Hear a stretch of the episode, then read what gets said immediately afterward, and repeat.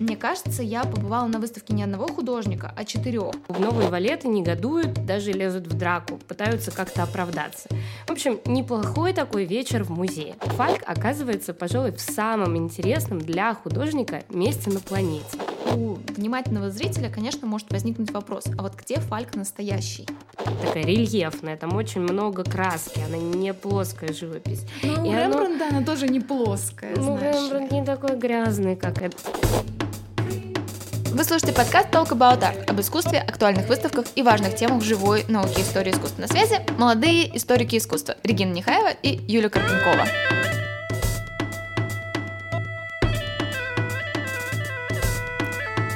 Начать этот подкаст хочется с одной такой любопытной картины.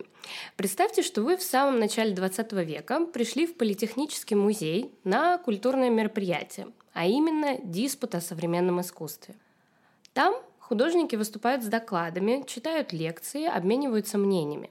Вот только если сейчас это представляется делом не самым захватывающим, а может быть даже и скучным, то вот в те времена это было аналогом передачи «Пусть говорят». То есть яростные споры, иногда переходящие в массовые драки. И все это, конечно, было зрелищем весьма популярным у простой толпы. Чтобы привлечь побольше народу, авангардисты печатали объявления в газетах, где даже точно указывали место и время своих дискуссий. И вот одна из важных таких а, общественных лекций, дискуссий прошла в Политехническом музее в 1912 году. И что вы думаете? Там а, Михаил Ларионов, участник объединения «Бубновый валет», под шум толпы обвинил своих друзей и коллег Машкова и Кончаловского в том, что они ретрограды, что они поклоняются французским художникам и вообще невозможно устарели, что он покидает их группу и образовывает новую с названием «Ослиный хвост» и будет создавать искусство совершенно другое. Публика, конечно, смеется, выкрикивает ругательства, а бубновые валеты негодуют, даже лезут в драку, пытаются как-то оправдаться. В общем, неплохой такой вечер в музее. Но к чему я все это говорю? У нас нет точных данных, что в этот день делал еще один участник бубнового валета Роберт Фальк. Но у меня такое ощущение, что он мирно сидел в своей мастерской, сосредоточенно работая над очередным натюрмортом и не влезал во все вот эти вот дикие какие-то выходки авангардистов. И, как вы могли догадаться, сегодня мы поговорим о Роберте Фальке, или, как его любят еще называть, о тихом бубновом балете. Инфоповодом для этого подкаста стала выставка в Третьяковской галерее. Фальк — фигура действительно не самая известная. Он и вправду такой тихий художник. Его имя, ну, не так громко звучит, как имена его коллег по бубновому валету. Да, я, я на самом деле никак не ожидала, что говорить об авангарде, который я очень люблю и о котором я давно уговаривала всячески Регину сделать подкаст.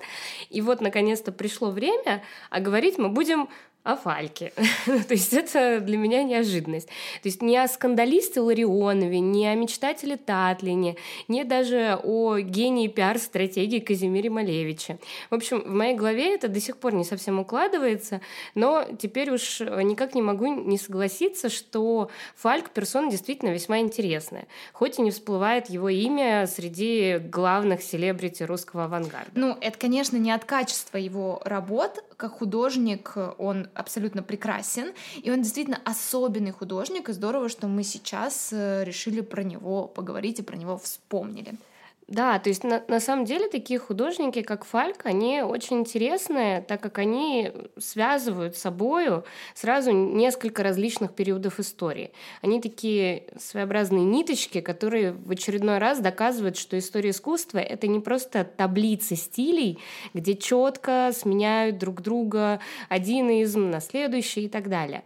Палитра здесь гораздо сложнее и интереснее, и такие художники, как Фальк, в принципе, это и доказывают.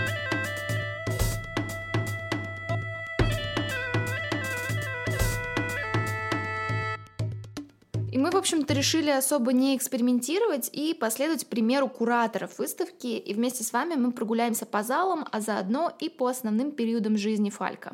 Художник прожил довольно длинную жизнь, застал бурные авангардные годы, революцию, послереволюционный подъем, потом удачно оказался в командировке в Париже, пока в СССР начинался период репрессий, а потом вернулся, когда в Европе уже наступал фашизм, а в общем-то к 50-м годам Фальк еще и смог стать вдохновением для художников второго авангарда. И, конечно, как э, художник Фальк тоже постоянно менялся. Одна моя знакомая под впечатлением от этой выставки сказала такую фразу. Мне кажется, я побывала на выставке не одного художника, а четырех. И это утверждение, мне кажется, очень правомерным. Если вы все же попадете на выставку в Третьяковской галерее, вы в этом абсолютно убедитесь, потому что переходя из зала в зал, вы каждый раз будете оказываться наедине с новым фальком то с бурлящим цветом, таким молодым э, бубновым валетом, то с лирическим незнакомцем, то с фанатом классической живописи. А если вы вдруг ну, не планируете идти на выставку Третьяковку, у вас не получится, или вы еще не решили и хотите узнать, кто такой Фальк и как же менялось его искусство, то переходите в наш аккаунт, мы там постараемся сделать обязательно такую вот подборку или гид по основным стилям живописи Фалька. Наш инстаграм толк нижнее подчеркивание about art.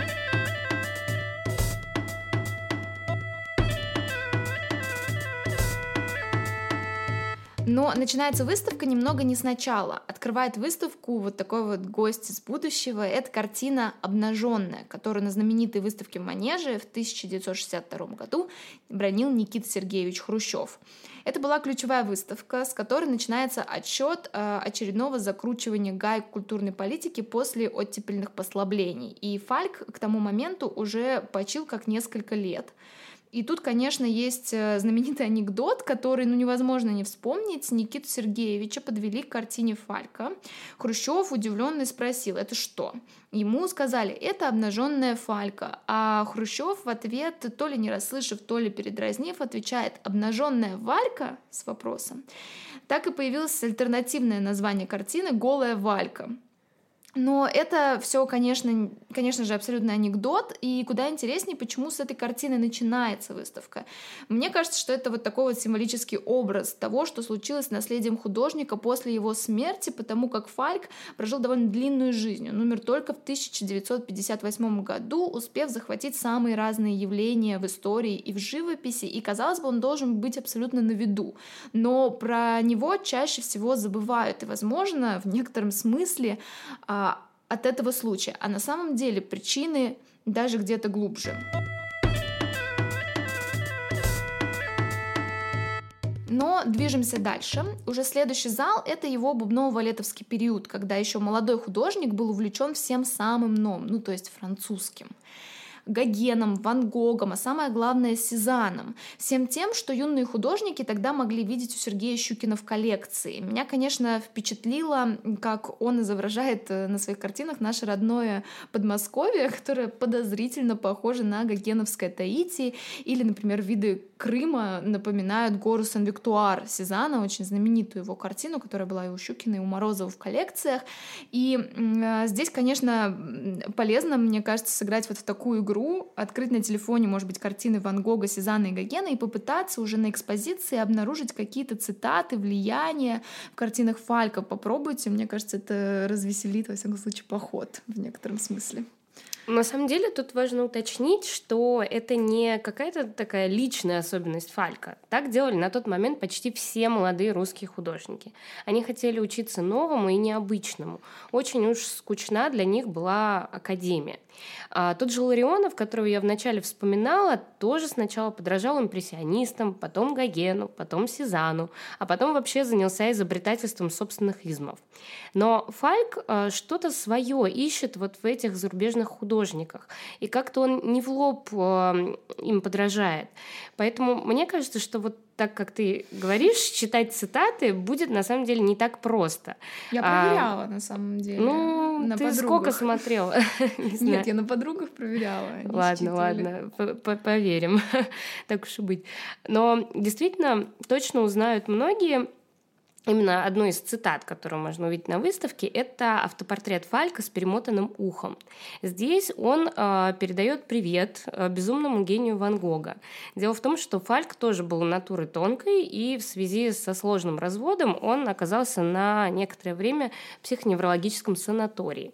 И как раз в этом портрете, естественно, не без доли иронии, он предстает в амплуа такого сумасшедшего художника, каким был Ван Гог, собственно. Переходя в следующий раздел, вы сами заметите существенные изменения. Здесь уже абсолютно новая амплуа Фалька. Он увлеченный классическим искусством, Рубинсом, Рембрандтом и прочими, а, создает такие темные картины, безусловно, модернистские, да, не, точное копирование Рембрандта, но на уровне сюжетов, цвета, решения, отсылающие к искусству прошлого. Вообще, 20-е годы в СССР были полны экспериментов. И здесь стоит помнить, э, конечно же, в Хутымас, где Фальк преподает на живописном отделении. Кстати, раз уж мы э, говорим про Хутымас, то мы должны вам рассказать о том, о чем мы забыли рассказать в предыдущих подкастах. У нас появился второй подкаст. Он называется «Не верю», и делаем мы его совместно с музеем МХАТ. Так вот, в этом подкасте мы поговорили про Вхутымас, ведь ему этой весной были посвящены аж три выставки в музеях Москвы. И скоро, возможно, появится целый музей, посвященный этому Вхутымасу. И нашими гостями в этом выпуске стали кураторы выставок, посвященных Хутымасу. Их было три, и три куратора дали нам свои комментарии, поэтому, обратившись к этому подкасту, вы сможете как минимум узнать больше про Хутымаса, как максимум про ту атмосферу экспериментов 20-х. Но вернемся к 20-м и к Фальку. А, уже в 20-е все французское было не так актуально. На арене появляется множество самых разных групп, организаций, течений. И в этой суматохе бесконечных поисков Фальк обращается к наследию прошлого. И вдруг из его живописи уходят яркие цвета, такие кричащие. А появляется в ответ много темных оттенков, очень пастозная поверхность, которая, кстати, не всем из нас понравилась. Да, я вот честно просто не могла находиться в этом зале. Ну, я, я не знаю, мне просто очень неприятно такая вот грязная, живопись. Ну, вот это действительно, у нее и фактура такая, она очень, э, ну, вот Регина сказала, пастозная, то есть она такая рельефная, там очень много краски, она не плоская живопись. Ну, у Рембрандта она тоже не плоская, Ну, Рембрандт не такой грязный, как это. Ну, в общем, не знаю, мне кажется, что у Фалька там, наоборот, какой-то творческий кризис был определенный, и, в общем, это совсем не то, что откликается у меня, по крайней мере. А у многих наоборот, кстати. Это доказывает очередной раз, что Фальк очень разный. Ну, каждому свое здесь. А, на самом деле, мне кажется, я понимаю, почему его интересовала такая живопись. Ведь это невероятно сложное что-то, да, и к концу 20-х годов Фальк уже не юный художник, который там осваивает, пробует то Сезана поиграть, то в Гогена поиграть. Он уже какой-то такой сформировавшийся художник, который может решать уже какие-то собственные сложные задачи. И тем не менее, как я считаю, наступает определенный кризис. Ну, если посмотреть на эти работы, э, там, правда, ну, не радость жизни происходит у этого человека. И действительно, к концу 20-х Фальк отправляется в Париж, в командировку, которая продлилась э, на минуточку 9 лет. Умели люди тогда отправляться в командировки. Видимо, он мог себе такое позволить на тот момент. И что же, он оказывается в совершенно удивительном месте, где искусство кипит чуть ли не более бурно, нежели в первые послереволюционные годы в СССР. Чтобы вы представляли, в Париже есть и коммуна художников, где работают Шагал и Пикассо, есть целые художественные кварталы, куча галерей и частных салонов. Все-таки эпоха ардеко все еще продолжается. К тому же огромное количество русских иммигрантов, которые приехали в Париж после революции. 30-е годы — это э, а, еще и время время сюрреалистов. И почему-то именно они мне вспоминаются одними из первых, когда я думаю о Париже 30-х. Они ведут там активную политическую деятельность, они всячески реагируют на зарождающийся в Европе фашизм. Где-то там же бродит и будущий шоумен и провокатор Сальвадор Дали. К слову, он тоже прошел все те же этапы, что и Фальк. И импрессионистический период у него был, и кубизм он попробовал, и старых мастеров вспоминал всю жизнь. И тут я вспоминаю выставку Дали в московском манеже, которая была в прошлом году. А, в общем, к чему я веду? Фальк оказывается, пожалуй, в самом интересном для художника месте на планете. Но что он делает? Он одиноко бродит по окрестностям Парижа. Он пишет сероватые пейзажи с парижскими набережными, городскими бистро, уличными выставками. И у меня на выставке э, сложилось впечатление, что вот в этом сияющем и бегущем Париже Фальк оказался как-то очень одинок и стал таким фланером, да, блуждающим по улицам и молчаливо наблюдающим за жизнью парижан и вот какое-то вот такое совершенное несоответствие того образа Парижа 30-х, который есть в моей голове, и того, что там делал Фальк. Мне, честно, хочется назвать эти пейзажи вот этого периода 50 оттенками серого. Но при том, если вы присмотритесь, то вы поймете, что его дар живописца никуда не делся. За вот этой мнимой непривлекательностью поверхности оказывается очень сложное по колористическому э, своему колористическому характеру решение. И вот попробуйте написать действительно такую вот симфонию в сером. Ну, вряд ли э, получится просто так это сделать. Интересно, что в Париже, э, когда он пишет вот эти очень лиричные пейзажи, если бы э, мы с вами захотели поиграть э, в психологов, да, нам бы показалось, что они какие-то очень тоскливые, возможно, художник себе места не мог найти, не знаю, как-то не вписывался в контекст. Но я, в общем, решила поинтересоваться, что же он делал в Париже, как он там себя на самом деле чувствовал. Факты говорят об обратном. На самом деле Фальк входит в Париже в самые разные круги и выставляется в галереях, книгах. И судя по его письмам, которые он пишет жене, его палитра становится вот такой заметно более светлой по сравнению с предыдущим периодом, потому что он пытается подстроиться под французский рынок. То есть он, видимо, продается, да, он пытается под него подстроиться. Но ну сказать... да, иначе как бы он там 9 лет прожил. Но сказать, что э, то, что он создает какой-то мейнстрим в Париже в этот момент, тоже нельзя. Он как-то очень так интересно э, сочетает, соединяет импрессионизм, да, его пейзажи — это изображение Парижа, очень импрессионистический, и добавляет туда ну, вот щепотку чего-то экзистенциального. Уже в 1937 году, спустя 9 лет, Фальк возвращается в СССР. Перед ним тогда стоял сложный выбор, но, как кажется потом, верный. А, с одной стороны, э, в СССР вовсю репрессии, а в тот же самый момент в Европе сгущаются тучи Второй мировой войны. И приезжая сюда, он много путешествует и даже немножечко выставляется, проходит предпоследняя его выставка, но на самом деле работы Фалька здесь не востребованы. А дальше война. В 1942 году он отправляется в Самарканд, в Среднюю Азию, там оказывается в эвакуации, как говорят в ковчеге русской интеллигенции, но... Надо, наверное, пояснить, что в тот момент очень много народу да. уехало в Узбекистан, и вообще Все там... художественные институты были эвакуированы туда, а на Ахматова. Да, то есть там было очень даже интересно в те годы. То есть стоит отметить, что Фальк действительно очень удачно как-то вот оказался между двух огней. Да? Он вовремя уехал в Париж и был там, пока у нас здесь был первый виток э, репрессий, под который он мог попасть. И очень вовремя оттуда уехал, э, не оказавшись в предвоенной Европе. И, тем не менее, очень интересно то, какие картины он привозит из Узбекистана, ну, по крайней мере, на выставке это заметно.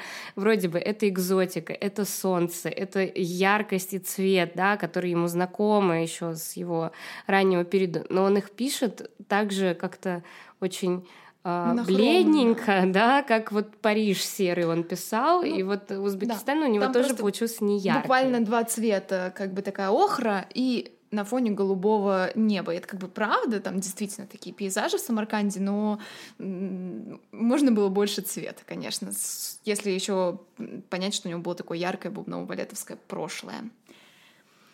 Но потом, после войны, он уже возвращается в Москву, и здесь он, конечно, фигура совершенно нежеланная, такая фигура нон-грата, потому что он был замечен во всех художественных грехах, он э, был увлечен авангардом, формализмом, увлечен всем французским, да еще и по национальному признаку он не сильно угоден. И поэтому он, конечно, не выставляется. Он пишет портреты своих живых друзей и оплакивает такими очень пронзительными натюрмортами трагически ушедших товарищей. Да, и это на самом деле еще один интересный момент.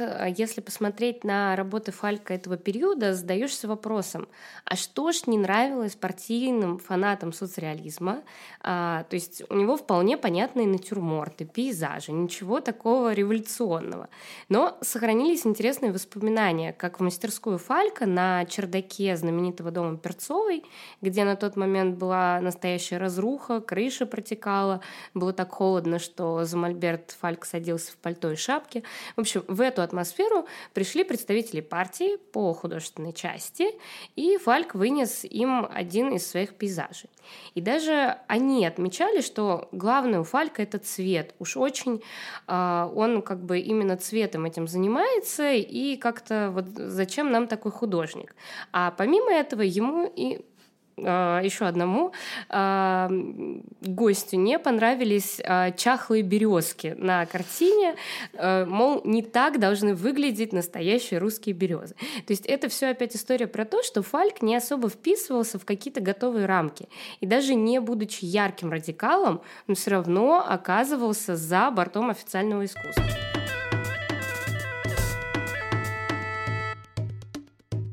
И вот прогулявшись по основным залам, по основным периодам жизни Фалька и творчества его, у внимательного зрителя, конечно, может возникнуть вопрос, а вот где Фальк настоящий? Где самый главный его вклад в искусство? В его повторениях за Сезаном цветом и светом, да, который мы видели, и формой в самом начале, или в его вдохновении старыми мастерами, а может вот в этих серых симфониях, где прячется настоящий художник — ну, на самом деле, а, у меня все-таки портрет Фалька какой-то к концу выставки сложился. Как мне кажется, это такой художник-художник, а, то есть живописец, человек, которого интересует именно вопросы его искусства. Он не из тех, кто пишет картины-манифесты, как Ларионов или Малевич. Его интересовали какие-то собственные моменты, да, вот, например, соотношение цветов, перехода оттенков.